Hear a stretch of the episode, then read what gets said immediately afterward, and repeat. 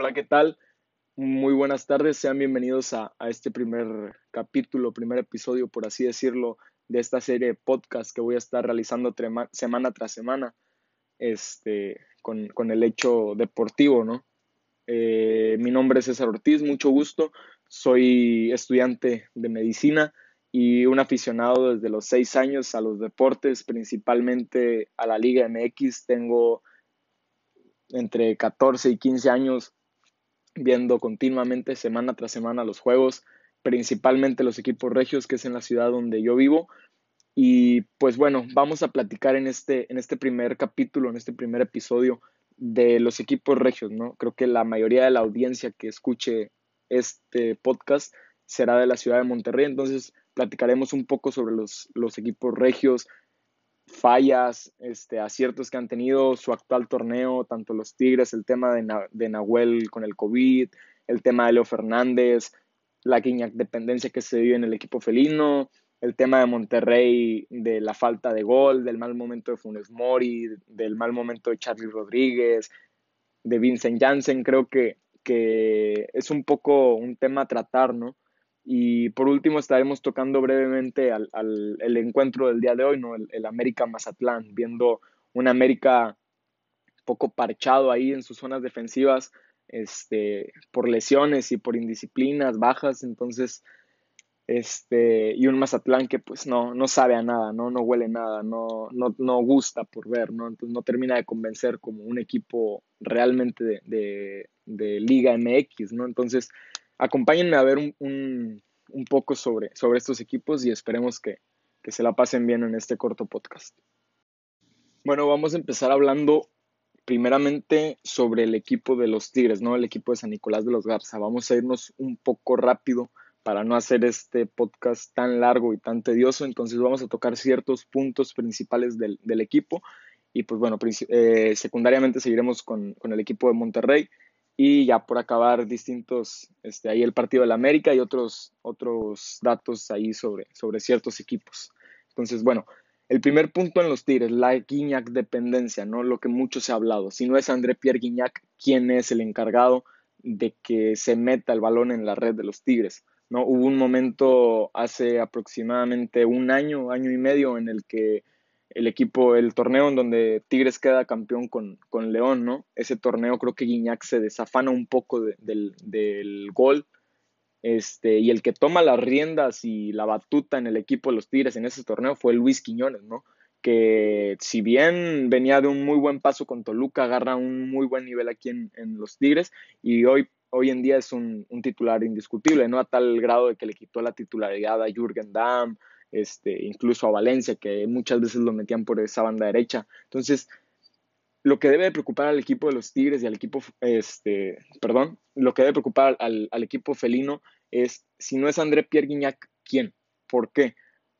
Porque es un jugador de 33 años, donde está en una muy buena forma física, este, una mentalidad muy buena, pero es un jugador eh, veterano, por así decirlo ya, ya, ya va en las últimas, André Perguiñac te está dando y, eso es muy bueno para el equipo de los Tigres, pero necesitas ver si no es André Pierguiñac, ¿quién? Y tener un prospecto, si bien lo tienes en Julián Quiñones, hay que ver si, en realidad Julián Quiñones te puede resolver, ¿no? O sea, puede ser ese, ese complemento o, o, ese cambio, pues, por así decirlo, por André Pierre Guignac. Sin embargo, a sus 33 años, André Pierre juega los 90 minutos, quiere decir que está en una muy buena forma física, pero sí es de preocupar a los Tigres. Si no es André Pierre ¿quién puede ser? ¿no? El hecho también de Nahuel Guzmán es otro, otro punto que quiero tocar, cuatro veces positivo por COVID. Inseguridad en la portería, no estoy demeritando las acciones de Ortega ni de Galindo, pero sí pierde mucho el equipo de los Tigres sin el argentino, sin el patón, ¿no? Entonces creo que también es un punto débil, es un punto que también interfiere en los empates y pues bueno, ojalá que, que Nahuel ya esté para la siguiente jornada porque sí es, un, es una fortaleza de los Tigres, ¿no? El hecho de tener a un Nahuel Guzmán, un tipo que juega con la cabeza en todo momento, un tipo que tiene una excelente salida para salir jugando, un despeje impresionante. Creo que gana mucho el equipo de los Tigres. Creo que puede hacer más el equipo de los Tigres si tienen a Nahuel Guzmán dentro de la cancha.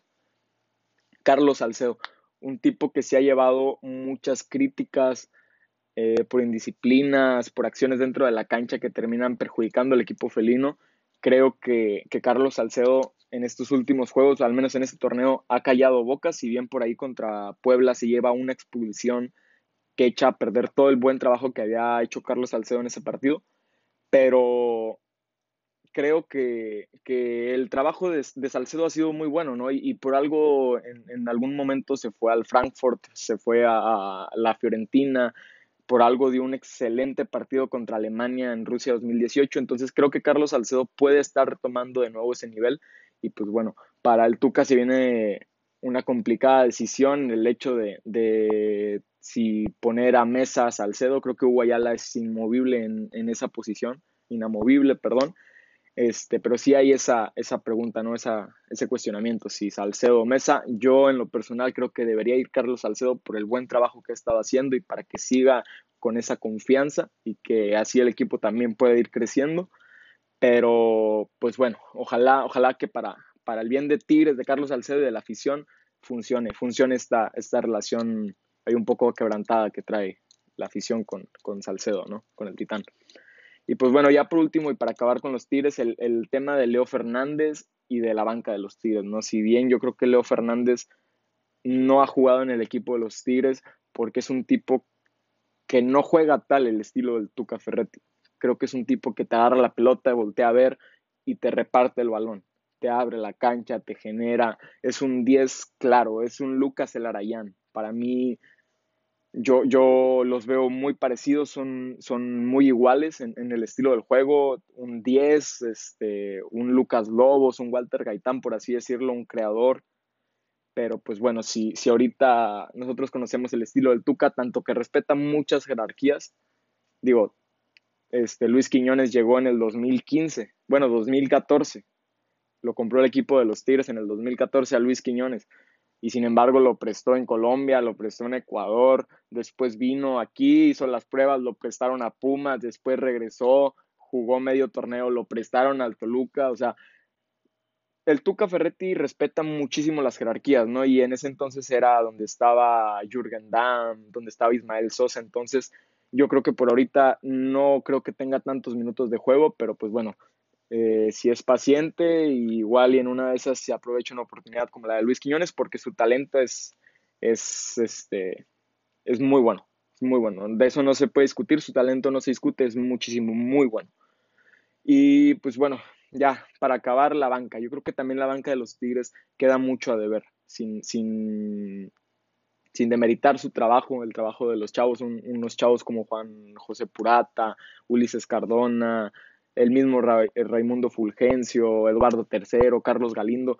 Yo creo que desde ahí los Tigres ya van con una también desventaja ante una banca, por ejemplo, como la del equipo de Mazatlán, que fue nuestro, nuestro rival la jornada pasada, empezando con un Camilo Zambeso, con un Miguel Sansores, que es el que te anota el gol del empate. Creo que desde ahí también Tigres ya, ya pierde un poco, ya pierde un poco, porque si bien hay que darle juego a, canteranos, pero creo que también deberías tener eh, hombres mejores, mejores revulsivos, un, como en su momento fue, lo fue Damián Álvarez, que era un tipo que a sus 33 años, 34 lo metías y te generaba y, lo pudimos ver en la final contra América, que él es partícipe de toda la jugada y del gol de dueñas, ¿no? Entonces creo que también en la banca del equipo Los Tigres hace falta alguien y ojalá que, se refuercen, ¿no? Esta, esta próxima temporada.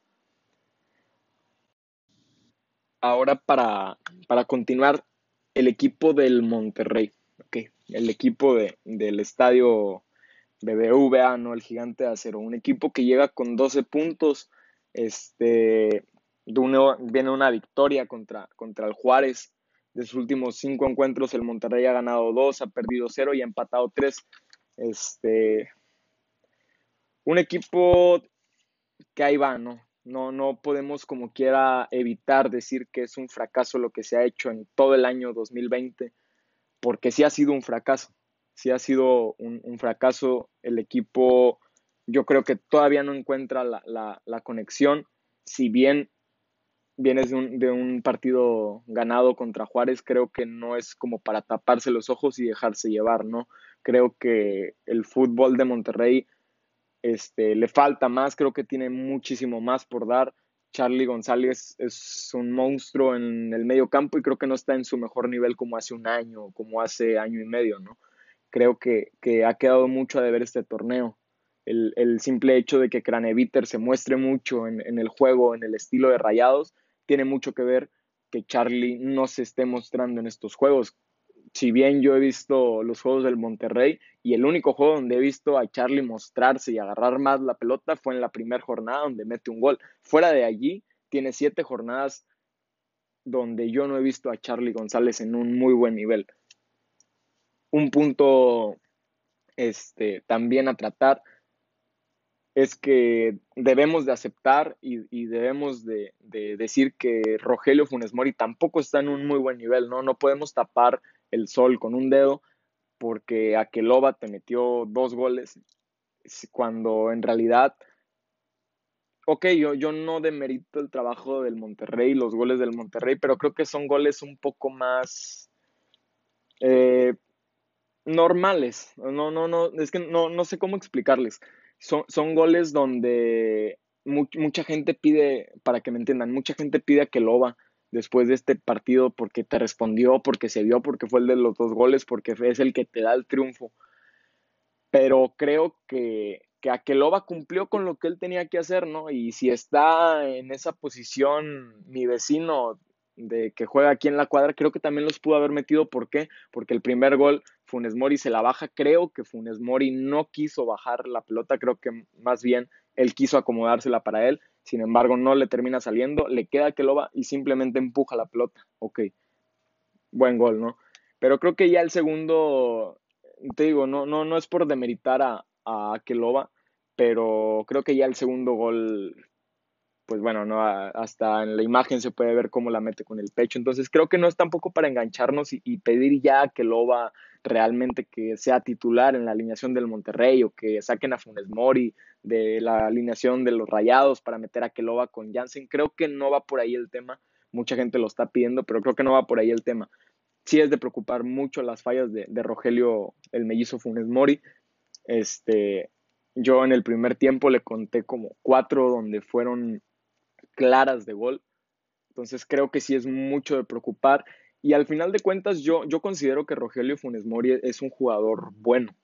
Yo, yo considero es bueno, es, es, es, muy bueno, pero tampoco creo que sea un, top élite. Si bien es uno de los jugadores más anotadores en la historia del Club de Fútbol Monterrey, creo que se le tiene que dar su respeto, su lugar, pero no creo que sea un, un jugador fuera de serie, ¿no? Si fuera si estuviera fuera de serie, creo que ya lo tendríamos en Europa, como su hermano.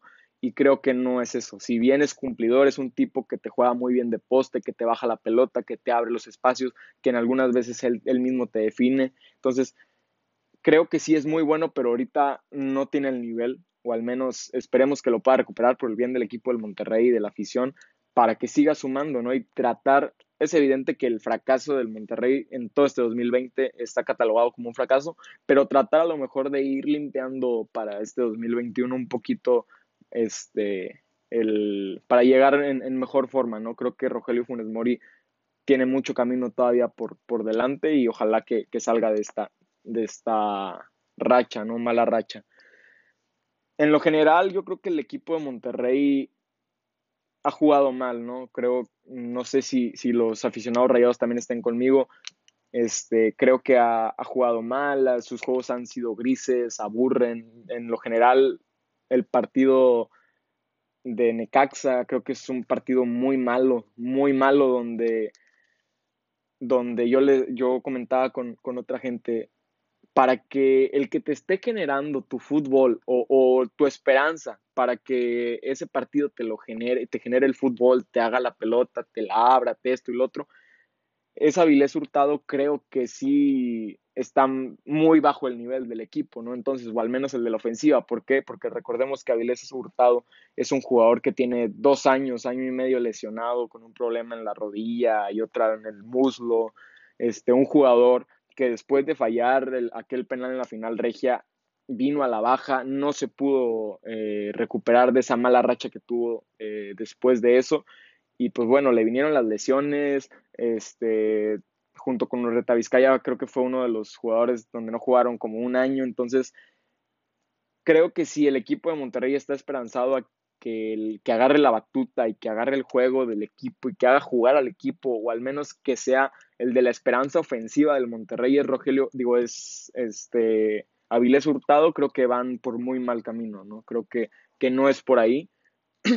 este, y pues bueno, eh, ojalá, ojalá Rogelio Funes Mori esté en un muy buen nivel para que tengas que, que evitar eso, ¿no? Creo que que Funes Mori junto con Pavón, este, con tipos a lo mejor como Max y cosas así, pueden generar un mucho mejor fútbol que el de, que el de Avilés Hurtado, ¿no? Pero pues, pues bueno, creo que, que si la, la afición espera que Avilés Hurtado vuelva a resurgir, creo que va a ser muy difícil. Eh, pues bueno, creo que, que, que, es todo tratar de, rayados. Bueno, también si bien hay, hay, que decirlo que Nico Sánchez no está en, un gran nivel como, como, se le ha llegado a ver, creo que es un jugador también que te cumple, creo que hay mejores en su, en su posición en la liga, pero pues bueno, el, el hecho de que tengas un central, que sea tu capitán, que sea el hombre que hable, que te, que te guíe al equipo, por así decirlo, en, en el tema mental, este, que sea un cobrador segurísimo de penales, creo que, que gana mucho Monterrey con tenerlo ahí y, por algo Nicolás Sánchez en, su momento le quitó la titularidad a, a Basanta, ¿no? Que si bien por la edad yo lo puedo entender que también ya iba de salida, pero al final de cuentas José María Basanta tenía su nombre y su respeto en, en el Monterrey y creo que Nicolás Sánchez vino a, a borrar cualquier recuerdo de, de Basanta, ¿no? Este, el hecho también de Vegas. Vegas creo que el chileno se ha mostrado muy bien en estos últimos partidos contra, digo, de, de Rayados. Contra América lo vimos hacer eh, casi medio gol espectacular por la banda. Entonces creo que también borra un poco los recuerdos de, de Bangioni.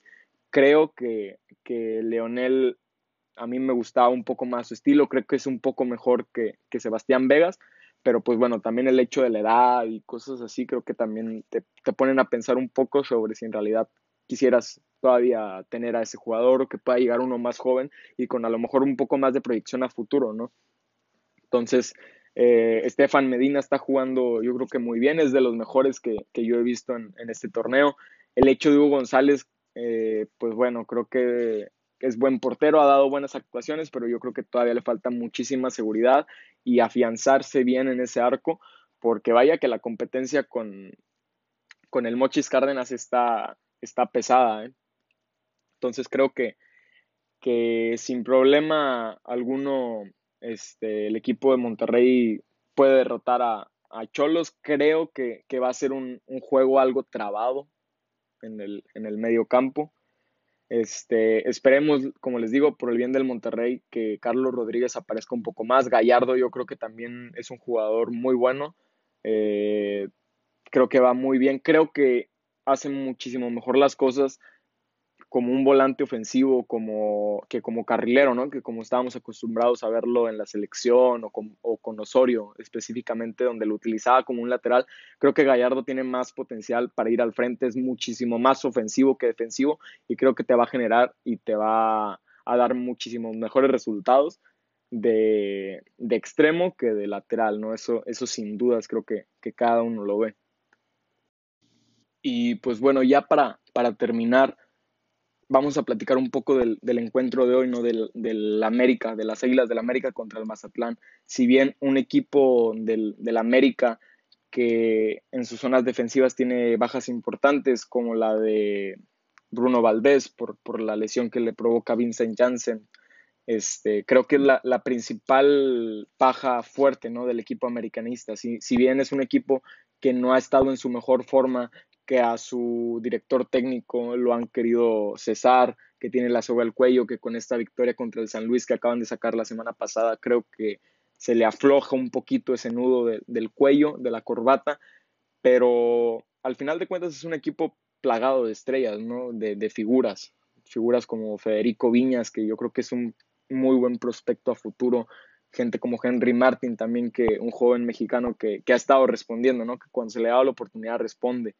Entonces, este, creo que, que el equipo del América ha generado ciertas dudas, ¿no? Y, y el, la cuestión aquí con, con, Miguel Herrera, con el Piojo, creo que sería de cuestionarle el por qué están pasando este tipo de cosas, ¿no? Y no ponerlo en duda como, como director técnico o el proyecto que trae Miguel Herrera, donde ha mencionado y ha dicho que él quiere ser el Alex Ferguson del, del América, ¿no? Pero para ser en realidad ese Alex Ferguson, tienes que conseguir trofeos, ¿no? Tienes que traer trofeos a la vitrina, llenar las vitrinas, no nada más estar sentado durante 15 años, 12 años en una silla, eso de nada te sirve, ¿no? Entonces, creo que Miguel tiene, tiene la idea muy metida en la cabeza, creo que, que sabe lo que quiere, creo que sabe su proyecto, sabe a lo que juega sin embargo, las ausencias, las bajas, creo que desde que se fue un tipo como Guido Rodríguez perdió muchísimo el América porque ni el Oso González, ni Richard Sánchez, ni, ni Santiago Cázares, ni Sebastián Cázares, ni Leo Suárez, nadie se ha, se ha encargado, es más, incluso hasta el Hueso Reyes han puesto ahí de, de contención y creo que nadie llena ese espacio que dejó en su momento Guido Rodríguez, que dejó en su momento Mateus Uribe. Creo que es muy grande ese problema, ¿no? Para poder llenarlo, el espacio creo que es muy grande y yo creo que es también de las principales fallas del equipo americanista. Ahora, tocando un poco el, Mazatlán, un, equipo que no sabe, que, no huele, que no gusta ver, un, equipo apagado, si bien es una franquicia comprada, creo que también tiene bajas muy, muy notorias como la de sus dos centrales, que en este caso fueron en Morelia, Chiller y Loshborg creo que, pierde mucho el equipo mazatleco dejando de ir a, dos hombres que le daban mucha seguridad al, equipo, ¿no? En la defensiva. Creo que a Chiliera a sus 33 años podía seguir más este, en, el fútbol mexicano, tenía todavía mucho por dar, un hombre líder, era el capitán del equipo, era el que traía la voz, la batuta, creo que pierde mucho el Mazatlán con dejarlo ir, es un jugador libre ahorita y creo que es una de las principales bajas, ¿no? Ortiz, como lo hemos visto no, no, no genera seguridad en la saga. Y pues bueno, del otro lado Díaz, eh, en comparación con Loshborg, que Loshborg se queda en el Atlético Morelia, en la Liga de Expansión, se queda con el equipo y, ahí sigue jugando. Creo que también Loshborg pudo haber ido al Mazatlán y creo que el Mazatlán hubiera tenido una defensa más sólida, ¿no? Este, y no tan parchada como, como los dos tipos que hay ahorita. También un joven como Padilla, que en el último gol es al que le ganan este, André Pierre aquel salto.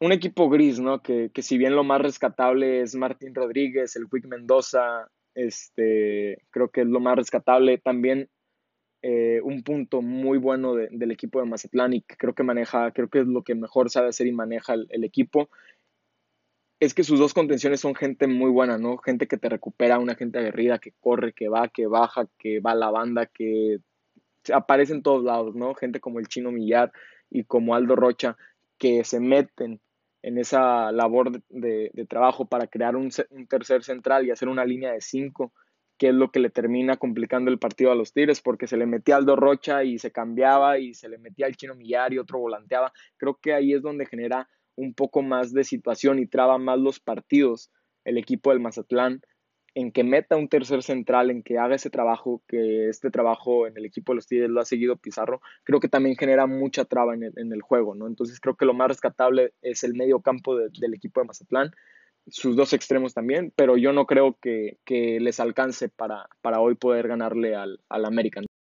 Tipos como, como Miguel Sansores que, que, el, que te meten en el segundo tiempo a, tratar de controlar un poco por ahí el, medio campo, la, ofensiva y al final de cuentas termina dándote resultado y te hace el gol del, empate, ¿no? Entonces creo que el equipo de, Mazatlán y el equipo de América por ahí pueda estar un poco, un poco trabado en, el medio campo, creo que ambos tienen bajas defensivas muy importantes, pero yo veo muy superior al América, creo que por las individualidades perdón, que tiene el equipo eh, de Coapa va a salir eh, con, el, con el resultado, más aparte la, presión, ¿no? el cuestionamiento y la presión que tiene el Piojo, que creo que, va a salir con, un buen estilo de fútbol, a jugar bien, y yo creo que el, que el América gana hoy, gana, gana sin, sin ningún problema. y pues bueno, para acabar, equipos como Chivas, para tocar algo de ellos, sin gol, indisciplinas, llegas, este, generas, puedes generar mucho fútbol, pero es como en los Tigres, si no metes la pelota de nada te sirve. si bien hace un año no tenías a tipos Alan Pulido, este, Alexis Vega, que te generaban cuatro, cinco, seis goles por torneo, y llega un José Juan Macías, este, que 16 goles en, en, su, paso por León, y ahorita nada más tiene un gol en siete partidos, creo que también pues se cae, ¿no? Se cae el, el equipo. Este, pues bueno, creo que, hay mucha indisciplina. El, tema de, Antuna y Vega está todavía por, verse. Se habló, creo que habló por ahí Molina y, e Irán Mier con, la directiva y pues bueno, creo que tuvieron que ser un poco más firmes y, y, pues bueno, ojalá y no le termine costando esto a, al equipo del rebaño, ¿no? Y pues bueno, los Pumas que, que para mí yo creo que son de los mejores equipos ahorita. Cabe recalcar que que me gusta mucho el estilo de juego y me gusta aún más que de los 28 jugadores que los Pumas tienen registrados, 22 son mexicanos. Entonces eso tiene, eso está hablando de que está haciendo un muy buen trabajo. No nada más por, por el hecho de tener mexicanos, sino porque muchos de ellos son chavos, son canteranos. Eh, lo podemos ver con Johan Vázquez, que era suplente aquí en el equipo del Monterrey y que en el equipo de los Pumas es un titular indiscutible y ha hecho muy bien su trabajo y por algo está ahí el, el chamaco, ¿no? Un tipo como Alfredo Talavera, que te llena de seguridad la portería y lo podemos ver en estos últimos partidos, que no tenías esa seguridad, se me hace que desde los últimos momentos de oro del Picolín, ¿no? Porque el Pollo Saldívar, la verdad que, que no era ese tipo seguro, ese tipo confiable, el cual, el cual poder confiar un resultado a lo mejor de un 1-0, ¿no? Porque con, un, con una equivocación, pues te, terminaba perjudicando, ¿no? En, vez de, de, darte confianza. Creo que esperemos que, por el bien del fútbol y del, mismo equipo de los Pumas sea como ese posible resurgimiento, ¿no? Ese posible resurgimiento y, poder ver al, equipo de los Pumas en los primeros lugares de la tabla, creo que para todo mundo sería vistoso. Por el momento es todo. Muchísimas gracias a las personas que, escuchen esto y pues bueno, nos vemos la siguiente semana para seguir hablando un poco más de fútbol. Hasta luego y muchas gracias.